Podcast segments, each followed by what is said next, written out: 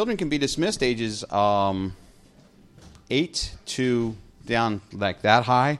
Can be dismissed. We're going to go out the door, down the hall, and meet in the room right behind there. So if you all hear some noises later on, it's because they're being a little, little raucous and fun. So they can be dismissed. It's really good to have you with us. Um, unfortunately, it seems like summer is over. It's pretty warm this past week, wasn't it? Do you all like that or not? No. You want the cold? You want uh, you move on with fall? All right. Well, I think it's here for at least for a little bit, so that's a good thing. Um, uh, while Justin's getting set up, how about if we uh, pray together and uh, we'll dive into our teaching um, uh, session now. So let's pray together. God in heaven, we thank you for your goodness and grace to us. I pray tonight, Father, that your word would be open and on display for our hearts to interact with. I pray for Justin that you would um, give him words to say and speak that would challenge us from your word. And may your word do an amazing thing. May it settle into our hearts and change us. Father, I thank you for, uh, for um, the ability to be in a free country that we can come and gather and worship and sing praises to you and hear your word. Um, and I just thank you for that blessing. I pray, Father, that you would guide our time to, um, now. Um, give us uh, ears to hear about your goodness and your grace. I thank you for Jesus Christ. I thank you for the salvation that you provide, that your word is so clear um, and that we can trust in. And I thank you for that as well. So, Father, I just pray that as we dive into a teaching and instructional time now, we would look at the book of Acts new and fresh and see in it not only just a rich history of the early church, but we would see in it the person of Jesus Christ that has actually changed history. Um, and uh, I just pray that you would bless this time now. I pray this in the name of Jesus. Amen.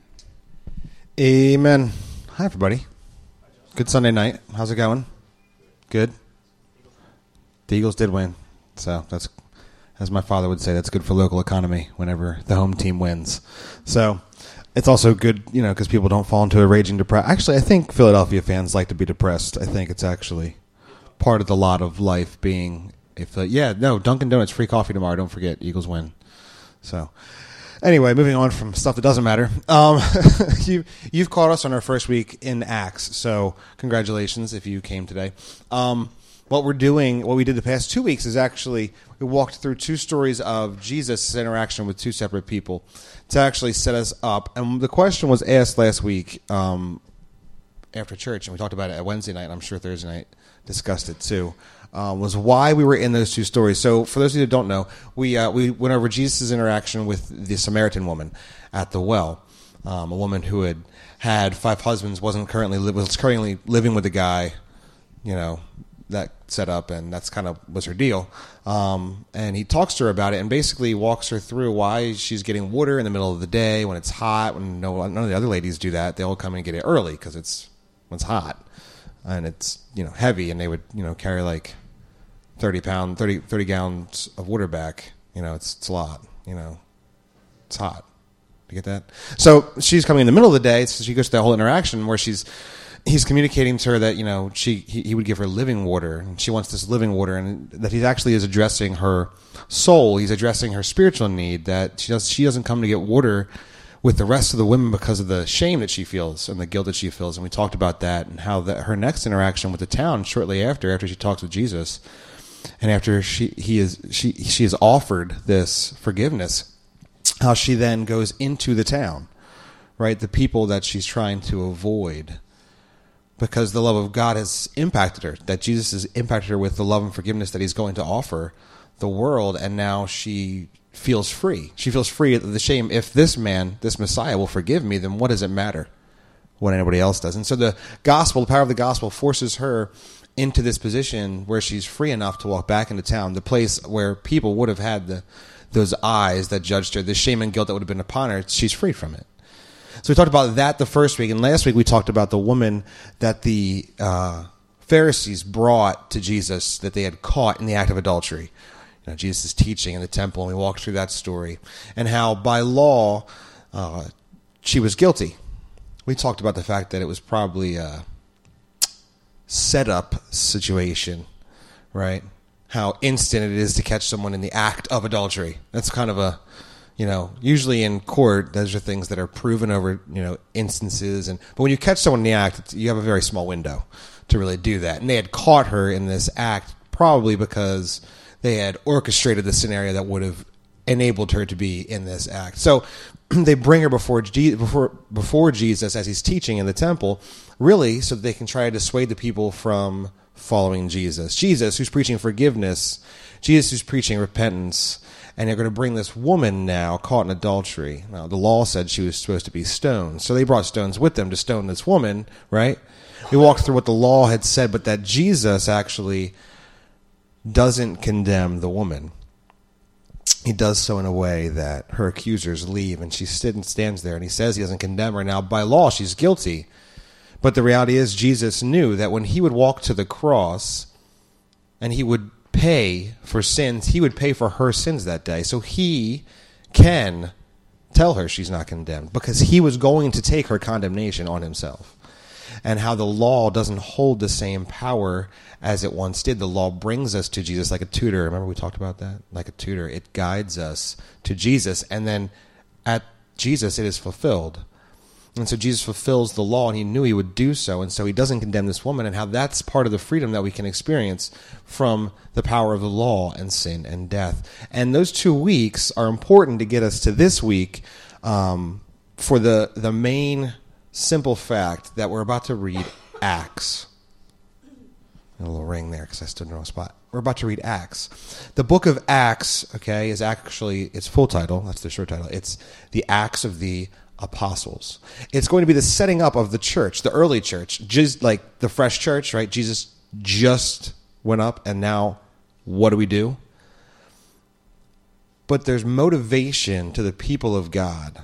There's there's a reason things happen that take a right that take 120 people in a in a room mostly because there's some fear you know they were told to wait and they waited in the upper room of a building. They're waiting for the holy spirit. All right i don't want to get too far ahead of myself but there's 120 people. And then at some point that crosses over into the religion of the empire the whole roman empire.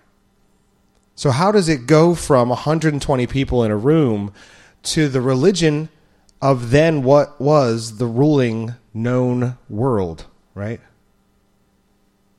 Now, somewhere in there, also, that happens to be one of the worst points in which it comes into contact because it really wasn't used because Constantine actually loved Jesus, but rather Constantine saw a way to garner more support. Because the love of Jesus is spreading like wildfire, maybe if I hold up the banner of the cross, people will like me more.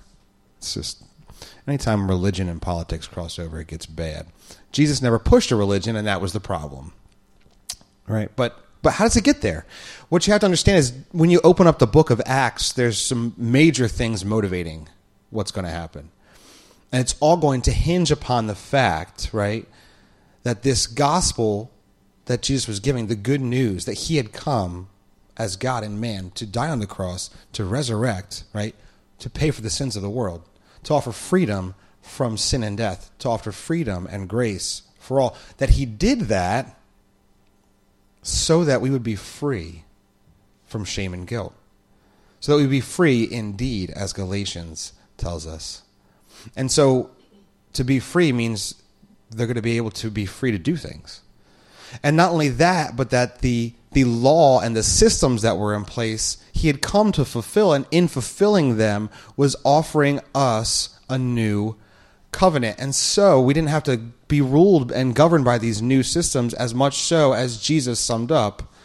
Love was the secret of the law. When they came and asked him, What's the most important law? And he says, Well, you, you know, you should you should love your neighbor and you should love your God with all your heart, mind, and soul. Loving was the key to the law. It wasn't just these rules that you needed to do, rather, what is the key and source of the law that had been given? And to simply keep the law itself to the letter wasn't going to be enough. They were still going to need Jesus because it was the love behind the law and the selfishness of man that would always trip them up as they would try to be holy and never quite make it. So those two weeks are going to be integral. Those interactions Jesus have to set us up for why is the church doing? We're going to read stuff. I mean, we're going to read like Scooby Doo crazy stuff, like you know, like the cartoons where the characters shake and their head goes so fast and like what their eyes get really big, like that kind of stuff. Like there's a guy right in one place preaching, and then the, the verbiage in the text seems to indicate that he is then in another place. All right, and he's about to talk to somebody else. Like that's some Star Trek stuff, right? He's in one place, and then he is carried away in the spirit to another place. But that's what's happening in the early church. We're going to read some things. You have to understand stuff's going on because Jesus came. And he came that we would have freedom from shame and guilt, that we'd have freedom from the law, that we would be able to move into places and do things that we otherwise, in and of ourselves, would simply be unable to do. But the source comes from the love of Christ and the power of the Holy Spirit. But as of yet, the Holy Spirit's not on the scene, so I don't want to get too far in advance. That's actually next week. I'm going to cover the whole of chapter one tonight, um, and those are those are all my points. I have three points. All right. So for those of you that take notes, there's like three of you. You can write all three of these points down, but you might want to leave safe space, okay? Because I'm going to talk a little bit about each one. But you can. Those. That's it. That's all the notes. All right. Just not not going to belabor it. I'm going to pray one more time because I feel like I need it. I've just been really distracted this it's just been a weird week. It was the first week my work schedule changed, and I'm just a little off. So if you don't mind, I, did anybody mind? Any objections? Doesn't matter. I'm praying anyway. Dear Jesus, I just pray that you'd be with us, be with me. Help me, Lord, to uh, not simply be speaking my thoughts and my my ideas, but rather be speaking your truth. And I pray that you know everybody that's here, that we're just sitting and we're listening, that that your Spirit would work through your word to change us. Um, to either change us into new creations, Lord, or change us more into your image if we are new creations. And I pray that that, that would be the goal tonight, that we would bring you honor and glory by opening up your word tonight. In Jesus' name we pray. Amen. All right, so you got your three points, so you can pay attention now. We can just do some reading. Uh, we're going to start in Acts 1, okay, because that's the beginning of the book. So if you have your Bibles, you can get there. Um, if you have your phones, then it's easier. Uh, we'll be in Acts one. I'm just going to read the first couple of verses, and we're going to get our whole. This is this is really where the introduction of what Acts is comes into play, because there's a reason Acts was written, and it wasn't just for fun. Uh, just so you know, not many people made any money off the Bible when they wrote down stuff. Most of them just were killed. So um, there's a reason Acts was written, and finding out why is important. When we open up Acts 1 1, it says this in the first book, O Theophilus, I have dealt with all that Jesus began to do and teach until the day when he was taken up, after he had given commands through the Holy Spirit to the apostles whom he had chosen. All right. So there's a first book, right? So obviously this is the this is the what book? The second book, or or as we would know it when we watch a movie, the first movie, and then the second one, it's the sequel. Very good. What's his What's his first book? Do you know? Do you know who wrote Acts? He has a gospel. His name was Luke. He wrote Acts. So there's the Gospel of Luke, okay? And then there's the book of Acts. I can tell you this it makes sense. Watch, because in Luke 1 1, it says this. So this is that we just read Acts 1 1, Luke 1 1. Ready? In, in as much as many have undertaken to compile a narrative of the things that have been accomplished among us, just as those who from the beginning were eyewitnesses and ministers of the word have delivered them to us, it seemed good to me also, having followed all things closely for some time past, to write an orderly account for you, most excellent Theophilus, that you may have certainty concerning the things you have been taught. Now, that's the same name we heard in Acts 1. Luke 1 is the prequel to Acts 1. And just as he explains in Acts 1, Luke was the telling of all that Jesus had done. But now he's going to pick it up in Acts to talk about all that the apostles had done that Jesus had told them to do. So it's book one, book two. Who's the Theophilus guy? Who knows what Theophilus means? Who knows what Theo means in theology? Ever heard of theology? What's theology? It's a study of something, right? Because you have like an ology at the end, okay? What's theology? Anybody? Anybody at all? The study of God. That's what theology is. All right. So we have the Theo part in this guy's name. His name is Theophilus. This, his name, literally translated, would be lover of God. Now, this would have been a common name back then. Okay. It doesn't necessarily specifically need to be Messiah God, Holy God, God the Father God. Okay, it could just be God, like generic God. Okay, and gods were a huge part of Roman Greek culture going back going back since the beginning of time. Gods were a big part. So Theophilus, very common name back then. So who's this guy? It's an interesting phrase that they use actually, um, particularly when he speaks of him in Luke one. We read this term that he is most excellent, Theophilus. Did you recall that term when I read it? If you don't, it's in Luke one three, I believe. Most excellent. Theophilus. The reason he calls him most excellent Theophilus is most likely because, okay, he held a title of some sort. In fact, this phrase, most excellent, when used other places in the scripture, um, particularly actually in the book of Acts, it's used in 23, 26, 24, 3, and 26, 25, if you really want to check me up and think I'm a fraud. And you should all check me up. Um, is actually used to talk about the governor of Caesarea. And every time he is introduced, he is introduced as most excellent. Felix is his name. It's not really a powerful name. I don't, I don't know. It's not a bad name. If you have the name Felix or know someone does, it's not a bad name. It doesn't feel like a powerful name. I think of that cat cartoon, Felix. You with me? Is that too old? That's too old. That's not going to work. Go Google it. It's okay. Felix the cat. It's it, you'll find it. Um, but he was the governor of Caesarea, so he is most excellent. So more than likely, Theophilus carried a title. In fact, he probably, okay, if you follow follow the, the suit there, he probably carried a title inside of the Roman hierarchy.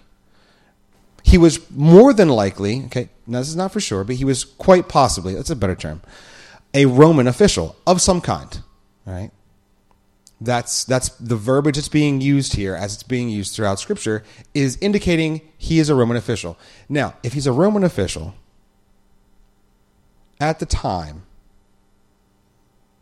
that the Scriptures are starting to go out, initially it's not a problem, but when when they're being written down now, it's going it's getting a little tense, particularly for those who are following Christ. Now, it's obvious that Luke had a relationship with Theophilus, okay?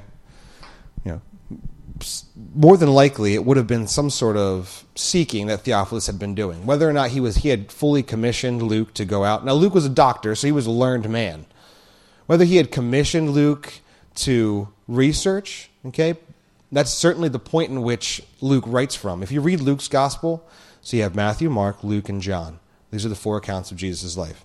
Each of them had a different intended audience, so they have a different flavor depending on who they were writing to. Greeks, Romans, a general general to the world, right? Hebrews, depending on who they were being written to, depended on kind of how the flavor of the book went. Okay, that makes sense.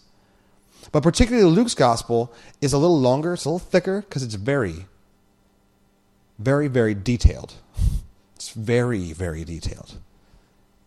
It's incredibly detailed, like a doctor might be as he was doing an examination. Because this guy, Theophilus, is going to read this so that he knows what he has heard about Jesus is true. The whole idea was to prove for him to have a solid grasp of the faith that he had, that his faith was not simply put in hearsay or old wives' tales or folklore, but rather it was actually verifiable data. Luke wasn't necessarily around for this gospel, just so you know. It wasn't necessarily there. It would have been a, it would have been a lot more research that he had done. Okay, he would have gone back and talked to Mary. He would have gone back and talked to Zechariah, uh, father of um, John the Baptist. He would have gone back and talked to Nicodemus. He would have gone back and had these conversations. Right? He's talking to the Samaritan woman. He's asking these questions about what did Jesus say? How did the teaching go? What did how did it make you feel? What do you understand about this man? That's how Luke is writing his gospel he's he's actually good. It's interesting because Acts does have a different feel when you read Acts. He's a lot more there for Acts, so it's interesting. But this Theophilus is actually writing. He's actually writing an account for Theophilus so that he can know that what he's heard is true. Why, why is that cool? That's cool for us because what we're experiencing is is the firsthand witness. We're experiencing as we read Luke and Acts, we're experiencing someone who is actually writing it that went back to find out. And that's the cool thing about the scriptures. I was actually talking about this after community group on Wednesday night. The Bible is not, it wouldn't have worked. If the, if, if it wasn't true, it wouldn't have worked. Here's what I mean. I, I've used this as an example. Who in here has heard of John F. Kennedy? If you've been at this church for any time, you've heard this example before. Who in here has not heard of John F. Kennedy? That's always the answer I should ask because people don't want to put their hands up. All right, who in here has not heard of John F. Kennedy? All right, we're good. John F. Kennedy was, uh, I don't know if you know this, he was assassinated, right? He was assassinated when? November 22nd. November 22nd, 1963. November 22nd, 1963. That's when he was assassinated. Now, he was, does anybody know, was he, was he president? Oh, who's, come on, anybody history, historians in here? Cabinet member? Senator? He was the president. Okay. He's the president. He's the president of the United States. He was assassinated. You know where he was assassinated? Oh, now we're to really see. Who knows things? Doesn't matter. He was assassinated in Texas, yeah. Because everybody's got guns in Texas. He was assassinated in Texas. Um, not a bad thing, it's just whatever. Um, if you listen to preachers in Texas, a lot of their jokes revolve around firearms. It's just interesting that they happen to pop up. So he was assassinated in Texas, right? One shooter, two shooters, half a dozen shooters, who knows? He was assassinated in Texas. Now, let's say, let's say now, I was starting a movement. I had a new book out, all right? And my movement was to communicate to the world that John F. Kennedy was from Venus, that he was a Venusian infiltrator, but what he's trying to do is help the human race, okay, by overcoming in a varied series of steps the hardship of living on earth. And what he wanted for us was to pay homage to Venus through certain ritualistic sacrifices that we would do. All right. I didn't label the book fiction, I labeled it nonfiction, and I put it in Barnes and Noble.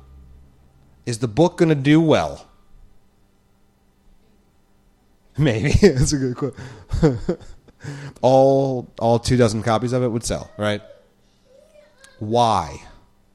Why is that theory not going to stick well? I know logically. Just give me a little bit of logic. I go, why wouldn't it work? Right, I wasn't there. Absolutely. There's no life on Venus. That's really good. What? His mother's pretty sure he's. That's right. Good. Right. There is no life on Venus. It's it's really you know you, you the, my very excited mother just sat upon. It's close to the sun. It's hot. Okay. Um, but mostly like you could go back and say, uh, hey, you know the Kennedys, right? John ever come off a little Venusian to you? Right? Do you ever swing a little like alien? No, not so much. How did he come into this earth? Regularly. That's interesting because I thought I was just reading this book that told me he was from. You'd be able to go and ask people, right? So what's not going to work, all right? John Mark writes Mark. He's actually he, his gospel is attributed to Peter. If you read the Gospel of Mark, it's like bam, bam, bam, bam, bam. What we know of the Apostle Peter is he's the guy. You know, Jesus is walking on water, and he's like, "Oh, let me go. I'm going to walk to you, Jesus." Like he's doing stuff, right? Half the time, like Jesus is teaching something, and Peter says something, like that. You know, the things you wish you could just like not say, like right after you say them. Like, "Oh, I didn't want to say that." That's what Peter does. He's very he's very impulsive. He kind of just acts. He's also the leading apostle, one of the leading apostles in early church. So, but that's that's his thing. So you read Mark, and it's it's just this happened, this happened, this happened, this happened. Just like Peter's talking to John Mark as Mark's writing down what Peter's saying. All right. He writes that the church circulates it. We have thousands and thousands of copies of the scriptures that the church circulated. Thousands. In fact, the Bible is more well documented than most history we know it wouldn't have been passed around because people could have gone back and said, wait a second, wait a second, wait a second. Your name is Mary? So is your son the Messiah? Right? Like, oh, your name's Mary Magdalene. You, you seem to have known Jesus. I got this story here that, that you know John Mark wrote down. I think Peter Run said it. And you could go back and talk to these people, right? Oh, hey, you're the guy that had all those that had the demons cast out, right? You're the guy that was healed of leprosy. These people are actually alive. Hey, Nicodemus, you're something of a big deal, and you came and talked to Jesus late at night one time to find out who the Messiah was, right? These people were alive, and they would have been able to say, no, that's absolutely ridiculous. That's stupid. That's stupidly foolish. What's not going to happen is everyone's going to stand up and say, "Hey, you know what? You can kill me because I'm not telling you where the copies of the Scripture that I have in my house are." That's not okay. For a fictitious tale, you don't do that. You don't do that. You don't sacrifice you, your children, your wife, or husband, depending on which side, right? Depending on whether you're a male or female. I should have been clear on that. All right. You don't you don't do that. You don't for you don't do that for you don't do that for the Hardy Boys, okay? You don't do that for Harry Potter. It's not like uh, if you do, you're a freak. You don't like, oh, you can't have my copy of Harry Potter. You'll have to kill me first. You don't do that. But you do it if it's the pieces that you know of the words of God. If this is what you know of God, then yeah, it's actually more important than some things. All right, you follow me there? That's why it's important to note that this is actually being written down in a way so that it could be used as data. It's like I don't know. It's like the Encyclopedia Britannica. You can go back and resource it. That's what Luke is writing here for Theophilus. So he's writing these things down, particularly um, in verse 3, he says, He presented himself, this is Jesus, alive to them, to the, to the apostles, after his sufferings, by many proofs, appearing to them during 40 days and speaking about the kingdom. What he's actually talking about is, at the, is towards the ends of several gospels, the accounts of Jesus actually showing up to people, like after he had resurrected. Um, one of the interesting things about the resurrection, it's, it's,